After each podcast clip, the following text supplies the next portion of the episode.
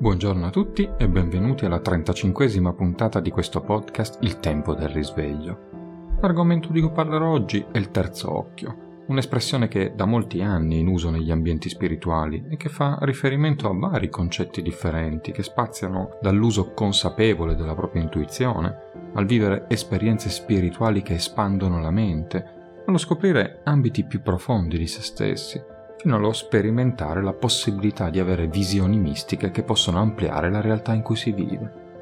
La definizione terzo occhio unisce il concetto di visione con il simbolismo dell'occhio ed è un modo molto accurato per descrivere questo aspetto importante del nostro lato biologico e spirituale. Il termine visione ha origine nel verbo indoeuropeo wade, che significa immagine o apparenza, questo termine è molto preciso nel descrivere questo atto, poiché tutto ciò che vediamo con gli occhi non sono altro che apparenze e percezioni. La visione implicava un'immagine, qualcosa di osservabile, che poteva anche manifestarsi nella mente attraverso l'immaginazione, creando immagini mentali. Per questo il termine Wade descriveva non solo il concetto di vedere ciò che era fuori, ma anche la capacità di vedere ciò che era dentro. E questo diede poi origine alla parola idea. In pratica, se si è visto qualcosa nel mondo esterno, ne si può avere un'immagine mentale e questa può diventare parte di un'idea. Per comprendere il concetto simbolico e spirituale del terzo occhio è utile partire da ciò che crediamo di conoscere meglio, cioè i nostri occhi biologici. Normalmente quello che tutti danno per scontato è che le cose che si vedono con gli occhi sono davvero come le vediamo e molti ignorano la verità che le cose esterne sono solo come noi siamo in grado di vederle. La vista è probabilmente uno dei sensi più meravigliosi progettati dall'evoluzione. Biologicamente le cellule di un occhio si sono sviluppate nel corso di milioni di anni con l'intenzione di cercare la luce e avere una migliore mobilità nell'ambiente. Alcune cellule fotosensibili hanno raccolto le particelle di fotoni dall'ambiente, permettendogli di distinguere gli oggetti intorno dal riflesso di queste particelle. Così per contrasto era anche possibile individuare se vi fosse un'ombra che si avvicinava per attaccare come un predatore, o per trovare un nascondiglio, o per trovare del cibo a grande distanza. Queste cellule hanno dato risultati tali che hanno cominciato subito a migliorare, permettendo agli animali di inseguire le loro prede, dirigersi verso i loro obiettivi e avere una mappa generale dei luoghi in cui si muovevano. A seconda dell'ambiente o delle esigenze, l'occhio si affinava ulteriormente, come nel vedere di notte nei gatti, il percepire i fiori negli insetti, o il distinguere più oggetti nel corso della giornata come gli esseri umani. L'occhio umano si è sviluppato insieme al cervello e con la stessa complessità. L'essere umano ha trovato nella sua intelligenza il perfetto strumento evolutivo e gli ha permesso non solo di assorbire i dati dall'ambiente, ma anche di immaginarne di nuovi per manifestarli all'esterno. Ciò significava che l'intelletto aveva bisogno di occhi più attenti che potessero percepire tanti colori, tante forme, tante profondità per coprire i bisogni cognitivi. Nel corso di milioni di anni di evoluzione, ogni organismo ha utilizzato lo strumento per catturare la luce come un modo per identificare lo spazio in cui si muove. L'occhio infatti è un insieme di cellule fotosensibili che convertono la luce in impulsi elettrici attraverso i nervi, che portano questi dati al cervello, che elabora l'immagine. A seconda della capacità e dell'ampiezza di cattura delle gamme luminose che ogni individuo o specie possiede, la luce sarà frammentata e sarà possibile catturare determinate onde o più veloci o più lente, più corte o più lunghe, permettendo a un colore di essere visto in misura maggiore rispetto ad un altro. Ciò significa che un animale che si muove di notte ha una maggiore cattura della luce, vedendo molte più sfumature rispetto ad un animale che si muove di giorno. Un occhio con una maggiore capacità di catturare i fotoni vedrà le immagini muoversi molto più lentamente in migliaia di fotogrammi, come certi insetti, per i quali tutto avviene molto più lentamente. Ed è per questo che è così difficile schiacciare una mosca con la mano o toccare una libellula, perché non solo usano peli sensibili ai cambiamenti di pressione, ma vedono anche molto lentamente, il che dà loro il tempo di agire più rapidamente. Quindi gli occhi esistono come strumenti che cercano di fare del loro meglio per catturare la luce, a seconda delle esigenze dell'ambiente, ogni occhio si è evoluto per catturare la luce in modo diverso. Un insetto, un pesce, un rettile, un uccello, un essere umano, ognuno vede in modo diverso, eppure osservano la stessa cosa.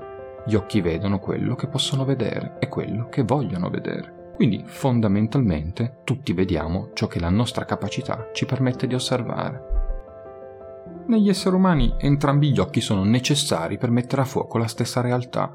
L'occhio destro e l'occhio sinistro sono interconnessi agli emisferi opposti del cervello. Quello che vedete con il vostro occhio destro è controllato dall'emisfero sinistro del cervello, cioè la parte logica, matematica, analitica. L'occhio sinistro è invece controllato dal lato destro del cervello, cioè la parte illogica, creativa, flessibile. Entrambi gli occhi comprendono il mondo in modo diverso e quindi per avanzare nel mezzo la natura ha scelto di creare almeno due occhi che consentono una visione integrata, focale e periferica allo stesso tempo. Questo consente di trovare l'equilibrio e mantenere una direzione focalizzata. L'occhio diventa quindi lo strumento primario di cognizione, di saggezza, perché attraverso gli occhi si percepiscono le immagini esterne e non solo, dato che si possono visualizzare anche le immagini interne. Anche ad occhi chiusi, infatti, quando sognate, vedete colori e forme, e tutto questo vi permette di capire che la visione non è solo il concetto che va oltre il perseguire qualcosa all'esterno, ma anche all'interno. I sogni sono il risultato di ciò che avete visto senza esserne consapevoli, di ciò che la vostra visione cattura dalla realtà invisibile ai vostri semplici occhi. In questo modo l'occhio diventa la chiave per comprendere il divino, la magia, l'universo. I due occhi che rappresentano la dualità mettono a fuoco la luce e l'oscurità, la logica e l'illogicità, l'arte libera e le scienze esatte, il femminile e il maschile. Cercano quindi la costante creazione di nuovi punti di vista, ma dietro entrambi, al centro, si forma l'immagine trina dell'essenza. Tutto ciò che i due occhi vedono è una percezione dell'esterno e ciò che viene assorbito dalle cellule fotosensibili è trasmesso dai nervi oculari fino al cervello. Sono dati semplici come l'algebra, come il codice Morse o i bit o i LED sullo schermo che state guardando. L'immagine viene elaborata dal cervello in maniera speculare in tutti i suoi sensi. L'immagine viene assimilata dai neuroni sulla base dei dati precedenti confrontando velocemente questa nuova informazione con tutto quanto precedentemente elaborato. Questo genera una visione selettiva, in cui la percentuale più alta di quanto ricevuto viene scartata, perché è considerata informazione non necessaria, poiché si comprende che esiste già nella libreria dati del cervello. E tra quei precisi dati esistenti ci sono gli impulsi emotivi delle esperienze vissute in precedenza, qualcosa che chiamiamo preconcetto vale a dire un concetto precedente, un fatto o una circostanza precedente che determina tutti i successivi. In questo modo il nostro cervello valuta ciò che riceve attraverso i suoi occhi, qualcosa che chiamiamo pregiudizio, cioè qualcosa che prima era considerato giusto. In questo modo il cervello costruisce la sua interpretazione di ciò che vede e quindi nulla di ciò che osservate all'esterno sarà mai veramente la verità. Così diventa fondamentale la terza visione, quella interna, e quella del concetto, quella dell'idea. Questa terza visione è necessaria perché gli occhi che guardano all'esterno espandono la vostra visione, ma non la integrano. Per integrarla, gli occhi devono essere chiusi e contemplare il riflesso all'interno. Ecco perché questa visione è sempre stata chiamata terzo occhio, perché questo termine si riferisce ad un occhio interiore che può vedere tutto ciò che gli altri due non possono vedere. Molto poetico descrivere lo sguardo interiore come quello reale, ma bisogna comprendere che il terzo occhio si occupa di regolare l'idea, non la verità. Il terzo occhio è ciò che dà significato alle immagini che percepite dal mondo esterno. Tutto ciò che gli occhi vedono non è altro che una mera percezione, una semplice apparenza. I due occhi colgono l'idea, le immagini, ma non la realtà. Il terzo occhio, la visione interiore, è quella che registra tutto ciò che non riusciamo a catturare. Tutto ciò che vedete nel mondo è un'interpretazione e tale interpretazione può essere data dal subconscio, dall'inconscio o dal conscio. Normalmente lasciamo che i primi due elaborino tutti i dati. Nella società umana abbiamo sempre applicato il concetto non ci credo finché non lo vedo e questo ha dato per scontato che le cose che contempliamo nel mondo esterno siano quelle reali, senza ricordare che vengono elaborate dal cervello, che è una rete di cellule che non vede mai la luce, ma solo chi la interpreta. Per milioni di anni abbiamo tramandato biologicamente questo modo di interpretare attraverso la genetica, generazione dopo generazione, credendo che ciò che il cervello percepisce rappresenti ciò che è veramente reale. Pertanto abbiamo lasciato il 90% di ciò che percepiamo nelle mani del subconscio. La maggior parte dei dati che riceviamo quotidianamente attraverso i nostri occhi non viene quindi presa in considerazione dal nostro conscio, ma viene memorizzata nel nostro subconscio, che ne fa una base informativa utile per interpretare il mondo interiore. Ed è per questo che il nostro mondo interiore è costruito con idee preconcette, con convinzioni e proiezioni sul mondo esterno. E poiché la mente è una rete strutturata di modelli di credenze preconcette, tutto ciò che osservate all'esterno parlerà solo di voi, non degli altri. Nel mondo odierno viviamo di continui stimoli visivi, dove tutto è un costante bombardamento di informazioni che passano al subconscio senza essere pensate o percepite. Siamo abituati a naturalizzare molte cose e a negarne molte altre. I segreti del vostro DNA, i segreti della vostra anima, i segreti del vostro corpo. Ciò che avete visto non vi è piaciuto, dove distogliete lo sguardo o dove vi concentrate costantemente. Ed è per questo che gli esseri umani hanno paura di vedere cosa c'è dentro di loro poiché oltre il 90% della loro verità è nascosto nel loro occhio interiore, in ciò che hanno negato di vedere per l'abitudine di credere che l'unica cosa reale sia ciò che percepiscono quando si aprono gli occhi. L'essere umano, quando chiude gli occhi, crede che andrà a dormire, quando in realtà entra nell'unico spazio che è sempre stato reale, il suo mondo interiore. La realtà esterna è sempre relativa all'osservatore tutto ciò che vedete nel mondo dipenderà direttamente dalla vostra capacità di percepirlo. Quanto più limitata è la vostra capacità di guardare il mondo, quanto più è limitata dalle vostre convinzioni, dalle vostre posizioni ideologiche, dalla vostra esperienza, allora il modo di vedere il mondo sarà molto elementare, ridotto, limitato alle cose che conoscete, prendendo tutto per confronto.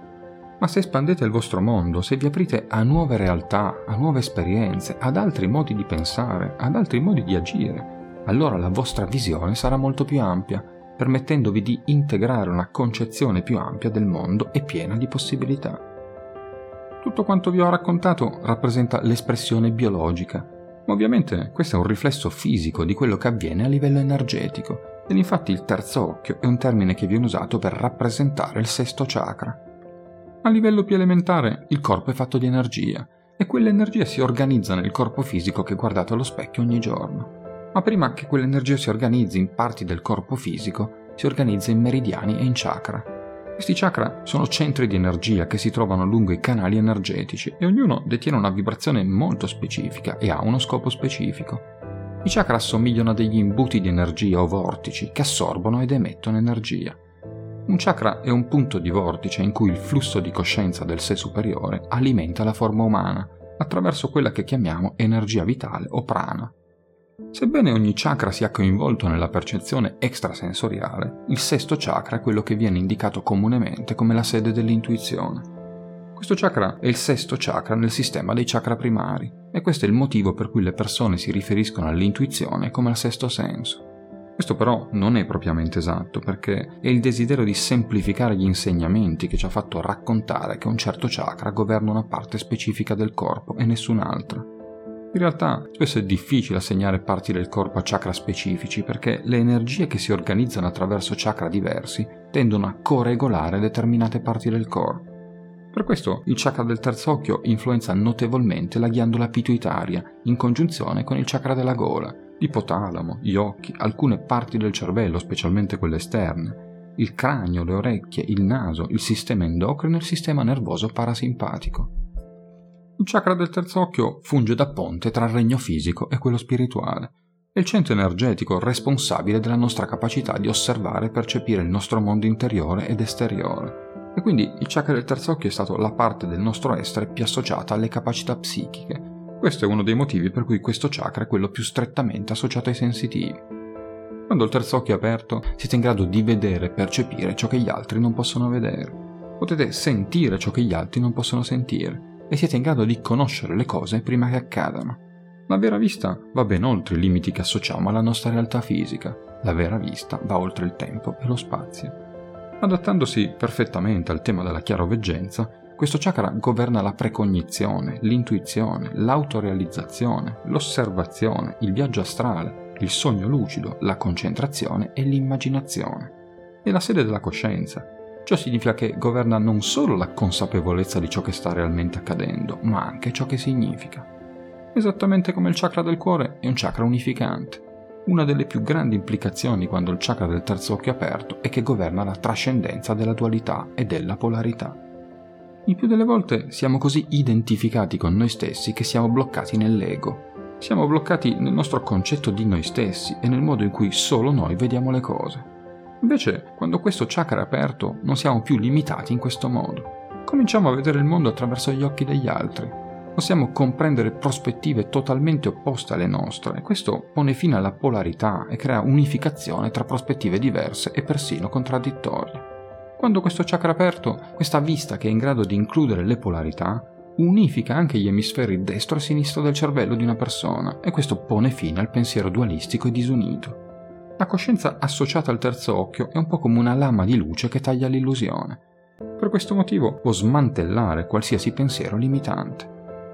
Il terzo occhio non è però solo un concetto mistico, metafisico, energetico, ma una vera e propria componente fisica che è chiamata ghiandola pineale, una piccola ghiandola endocrina che ha la forma di una minuscola pigna da cui deriva il suo nome. Fisicamente è racchiusa nell'osso, situato vicino al centro del cervello, tra i due emisferi.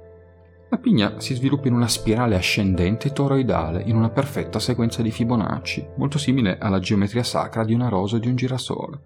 Chakra del terzo occhio, insieme al chakra della corona, governano la ghiandola pineale, un po' come un re e una regina in perfetto equilibrio di potere governerebbero un regno. La ghiandola pineale è una parte del sistema umano centrale per la capacità o l'incapacità umana di percepire oltre la realtà fisica. Come umanità siamo a conoscenza della sua esistenza da secoli. Nella tradizione induista si è sempre detto che ogni essere umano possiede un terzo occhio di cui possiamo sviluppare il potere, attraverso varie tecniche di meditazione, per favorire una maggiore consapevolezza spirituale. Il dio Shiva è spesso raffigurato con i simboli di una pigna intrecciata con serpenti, un riferimento alla relazione tra il terzo occhio e l'energia kundalini. Il simbolo della pigna è stato usato nell'arte, nella mitologia dei romani, degli egizi, dei sumeri e all'interno di varie religioni, compresa quella cristiana. Nei musei vaticani è presente una scultura in bronzo chiamata Pignone, alta circa 4 metri. Il medico greco Eurofilo, vissuto intorno al 300 a.C., credeva che fosse l'organo fisico che regola il flusso del pensiero, agendo come una valvola. E il filosofo e anatomista Cartesio nel XVII secolo credeva che fosse il punto in cui la mente e il corpo si incontravano. La ghiandola pineale ha sempre incuriosito i medici, in quanto la sua esistenza è unica. È una ghiandola sensibile alla luce, ha un tessuto retinico ed è collegata alla corteccia visiva del cervello, esattamente come i nostri due occhi rivolti verso l'esterno. A differenza però di gran parte del resto del cervello, la ghiandola pineale non è protetta dal sistema di barriera ematoencefalica. Quindi qualunque cosa entri nel flusso sanguigno può accedere alla ghiandola pineale. Purtroppo, a causa di molti anni di cattiva alimentazione e a causa del nostro stile di vita attuale, per la maggior parte degli esseri umani la loro ghiandola pineale è completamente calcificata.